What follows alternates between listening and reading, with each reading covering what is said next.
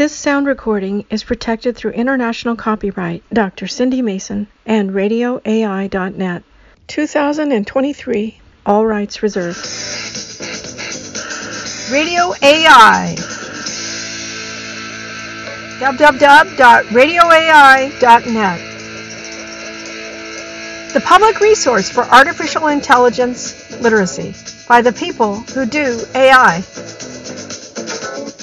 In this Radio A I podcast, we'll hear from Katherine Elkins, a professor of humanities, comparative literature, and scientific computing at Kenyon College, where she directs the oldest interdisciplinary program, the Integrated Program for Humane Studies, and she is a founding co-director of the A I Digital Humanities Laboratory. Her current research focuses on natural language processing using the latest deep learning methods, and she has a new book out, The Shapes of Stories, where she developed a method for creating the shape of a story, an emotional shape of a story, using sentiment analysis. And she's going to be talking about G P T, large language models, and some of the deeper questions that a lot of us have right now around this new publicly available chat and generative A I. But she's also going to give us a little bit of insight into her work on sentiment analysis and the shape of stories.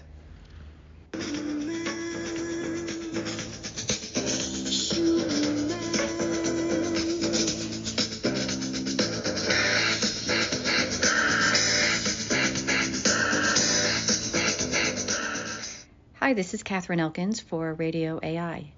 You may have heard a lot about ChatGPT and these large language models, and it's incredibly hard to disentangle. Uh, are they terrible? Are they really not that great? Is this old technology? Um, or are they amazing? Uh, and is it the end of the college essay? So uh, there's some misconceptions about this. Um, we're really moving from one paradigm to another. Um, and there's still some experts who are pretty dedicated to the old paradigm. So I wanted to just give a brief overview of some of the misconceptions, uh, strengths, weaknesses, and really think about how to make sense of these very different perspectives that you may be hearing and how, how to sort out uh, who's right in all of this. Because to a certain extent, everybody's right. Um, and that may be hard to understand now, but by the end of this episode, I think it will all become clear. So one of the common misconceptions is that this uh, chat, G P T, and these large language models um, are just searching. They're like a large database. They have all this information, all this language. And when you ask it to write something, it just goes in, searches, and pulls out what it needs.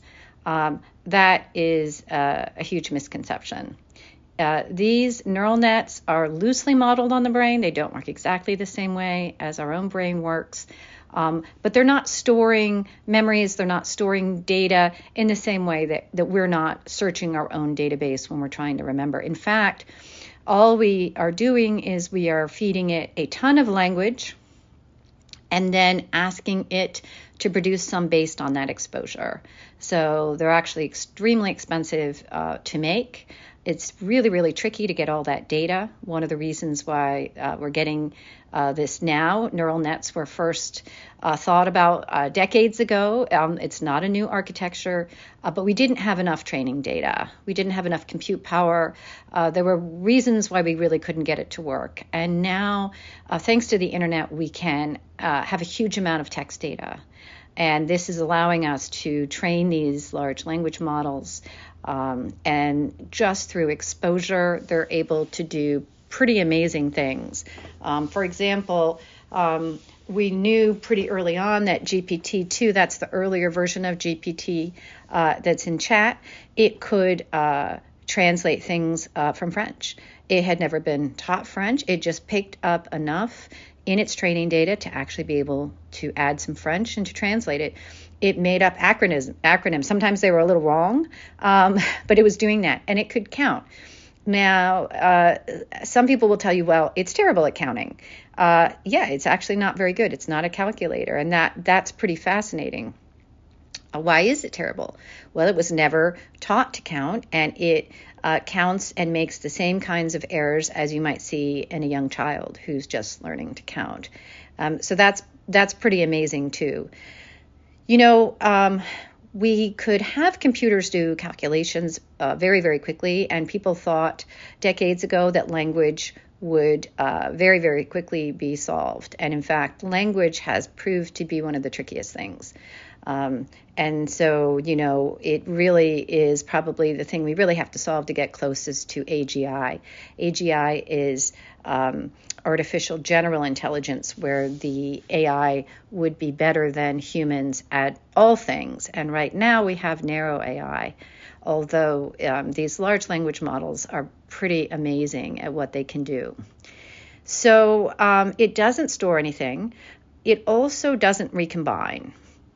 Now, if you overtrain it, and we have had a few, uh, you know, experiments with that, where you essentially chop off the last layer of this neural net and you give it the kind of text that you want it to write. So we've done that with everything from Taylor Swift lyrics to Chekhov. Um, if you train it for too long, you will what's called overfit the data, and it will actually start uh, plagiarizing and reproducing the text. Um, but if you really watch carefully, uh, that won't happen. So there is a misconception that it's recombining existing text, um, and that is absolutely not true. Uh, earlier ways of trying to generate text did do a little bit of that, and they basically produced a word salad. So um, I still remember the day that I, I saw G P T two and worked with it for the first time. And it just knocked my socks off. It was just unlike any of the other language generation that I had seen. And it was clear to me, and this was many years ago now, that this was something entirely new. Now, is it true that this is not a new uh, technology? That's absolutely right. Neural nets have uh, been around for a very long time. Um, but as I said, no one expected it to work this well, and that has been the surprise. So another thing that might be helpful to think about is that there was an earlier paradigm. This paradigm was somewhat inspired by Noam Chomsky and the notion of a universal grammar. And so computational linguists were trying for years and years to Um, give enough rules to a computer that it could actually generate language and process language. It was rules-based, um, used logic, and in fact, uh, it did not work very well. Um, it worked okay, um, but it turned out that a rules-based system, expert systems, were not really the best systems for language or vision. And these neural net architectures, these deep learning architectures with massive amounts of data, have uh, taught us what's often referred to as Sutton's bitter lesson.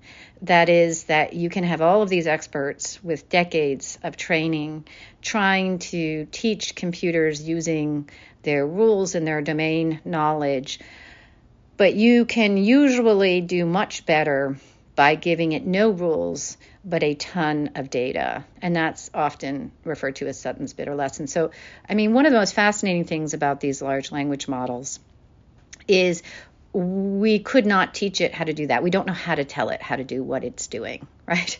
So that's a pretty extraordinary thing. Um, now, I don't want to overhype it. There's also a tendency to move the goalposts. So um, people who are seeing ChatGPT, you may be amazed by it, but I guarantee uh, that after you work with it for a while, you'll see that it does have some failings, and um, it will become old hat pretty quickly, in the same way that our spell check and even Grammarly um, seem pretty uh, simple at this point. Um, so I don't want to overhype it. But I also want to emphasize that I think that the computational linguists are wrong when they call it a stochastic parrot, um, that that actually is not exactly what hap- is happening. Now, stochastic, yes, uh, it is stochastic, um, but, you know, parrots uh, are really just using existing language back to us. Um, and this is uh, using language in novel and unusual ways that I don't really think applies. The stochastic is true. And, you know, um, I have colleagues who are mathematicians who will say it's really not that great because all it's doing is predicting the next word. And this is true. All it's doing is uh, statistically predicting the next word. Um, but the best joke that I heard about that is, you know, when, when a mathematician says that, you can say back to him or her, well, that's all your grandma is doing is statistically predicting the next word. We have to remember that we don't really understand how language works. We don't really understand exactly how we produce language. And it could be that there is a statistical element to um, a predictive element that is working in our own language production. Um, and, you know, just because we can explain mathematically that that's what it's doing, it's still very surprising that it works so well.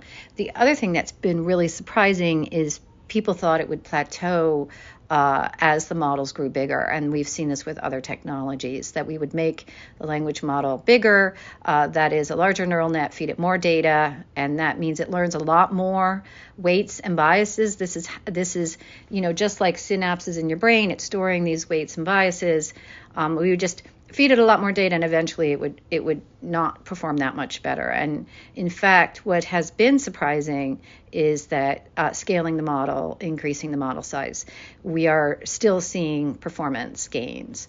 Um, so that has been a big surprise. But that said, um, you know, there is a real question about whether we keep scaling the model and make it bigger and bigger, and whether we can get to A G I, artificial general intelligence, or whether we're going to have to add something else. Right now, uh, you may be noticing um, that one of its biggest flaws is that it will make things up. It will get things completely wrong. Uh, it will do something that's called hallucinating. That is, uh, talk about a reality that has no basis in our reality. Um, and, you know, this is really a flaw. For sure. Part of it is that if you ask it something that wasn't in its training data, it will know nothing about it. So there is a limited amount of knowledge um, on which it can draw from. And um, it is true that we might end up going back to some of those earlier models of uh, giving it some domain knowledge. This could be some basic physics. In some of our experiments, for example, um, it would do things like pick up the phone twice without hanging it up, right? It needs to know that you have to hang up the phone uh, in this screenplay before you can have somebody pick it up again. Um, but it's also fair to say that it has more knowledge than we expected.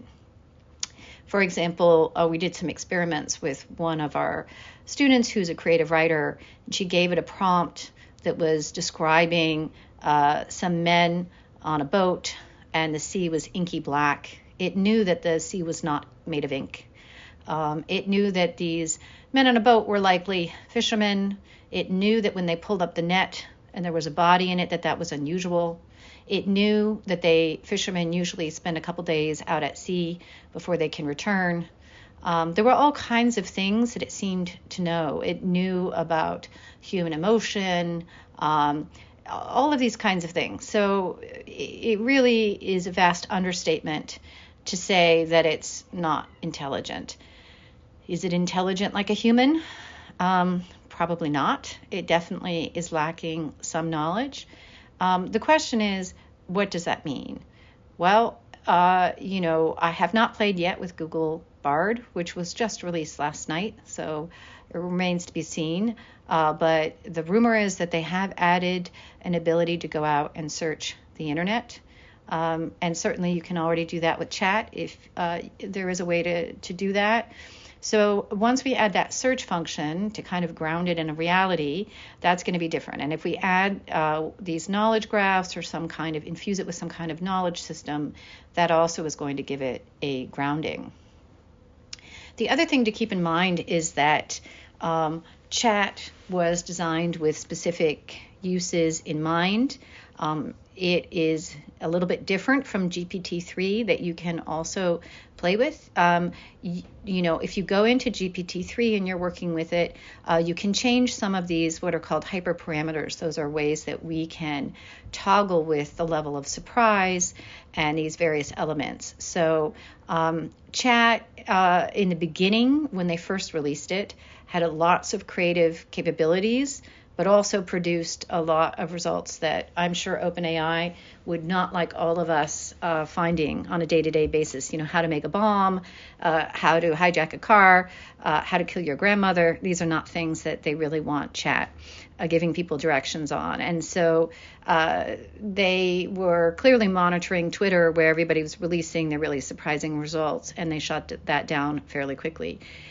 One other thing to remember is that um, the example of Tay, uh, a chatbot that was released and spewed all kinds of racist and hateful language very quickly um, because the humans were prompting it to do so. And so, you know, this is one reason that it's rumored that Google did not release its large language model for years. Um, everybody does not want a P R nightmare. That first, it can uh, quickly, if, if you don't have the right rules in place, Uh, answer questions that it doesn't want the chatbot to answer. It is stochastic, it, which means it's statistical, and it's going to sample from different answers. And some of those answers may be more unusual and have language uh, that they don't want. And so very quickly, early on with chat, they did uh, seem to tamp down very quickly on those kinds of responses. What it means is you're not seeing the full model, you're not seeing the creative potential. Um, We have done some experiments with Dolly too, where you can actually see a lot more of that because they seem to have fewer filters on it. So, um, you know, yes, it's not A G I, it's not artificial general intelligence, but it works pretty darn well, uh, considering. Does have a little bit of a problem with factual reality, and um, I can guarantee that anything you notice that is not working very well, um, uh, they are working to improve. The last thing I'll end with is uh, right now it has trouble maintaining some kind of narrative cohesion over time. So, you know, people are saying, okay, well, it can write a couple pages, but it can't write, you know, a whole a whole novel or such. This is true. Um, one of the most interesting things when they they had, I guess I'll call it a breakthrough with this neural network, one of the, the things that they did is actually give it what's called an attention head. So earlier models were working towards memory, giving it some, what is often called uh, long short-term memory, right, where it maintains a memory of what came before. But those L S T Ms, they're called, really still didn't perform that well. Um, and the breakthrough was uh, discussed in a paper that's called Attention is All You Need. And it turns out that adding an attention head to essentially give the A I a sense of what to pay attention to, that, that some words, some parts of a sentence, some are more important, Um, you know, it was much more effective. So that was really pretty fascinating. But it's still true that maintaining that narrative cohesion over time, the kind of formal structure, uh, is challenging for it. Um, but if you think that this will never happen, what I would tell you is that we've been doing a lot of research on what gives narrative cohesion over time, and in particular, the shapes of stories. And you can read about this in a book that came out last June and July twenty twenty-two with Cambridge University Press called The Shapes of Stories.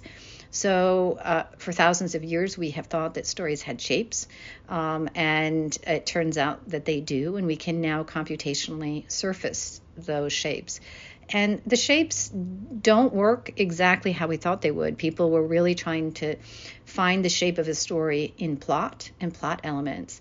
Uh, but we had this tool called sentiment analysis that is used, uh, for example, to know in product reviews how people feel about things.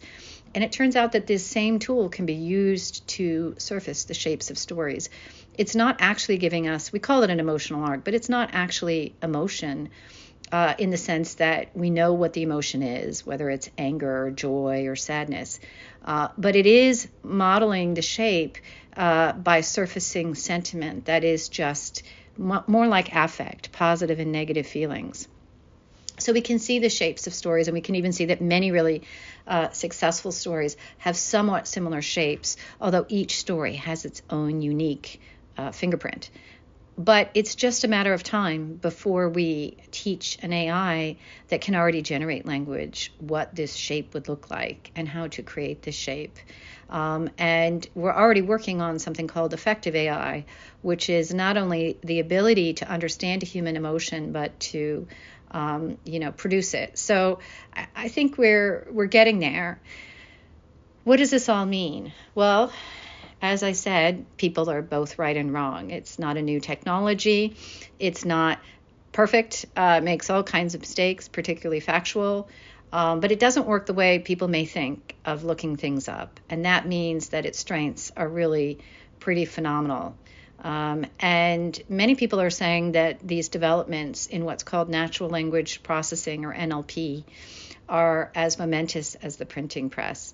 I do think that the hype is warranted in the sense that it has been incredibly difficult to model language and produce language with a computer, and it's taken decades longer than we thought. And working with it, it's pretty clear that it's got some capabilities that are pretty unusual, given that we could not give it directions on how to do that. So uh, everybody is right to some extent, and we're just getting started. And I'd be very curious to play with this new Bard out of Google, um, and also to see what is coming down the line. I get asked a lot, what does this mean? And I do think we have to think seriously about um, whole sectors of unemployment. It will take uh, years, and how many years, I, I can't say. Obviously, as Uh, someone who teaches in higher education, I think that there are some changes that will have to happen in many classrooms. Um, so it's just a question of, of how soon. You've been listening to Radio A I Podcast on G P T Chat, Sentiment Analysis, and The Shape of Stories with Professor Katherine Elkins. Be sure to check out our website, w w w dot radio a i dot net.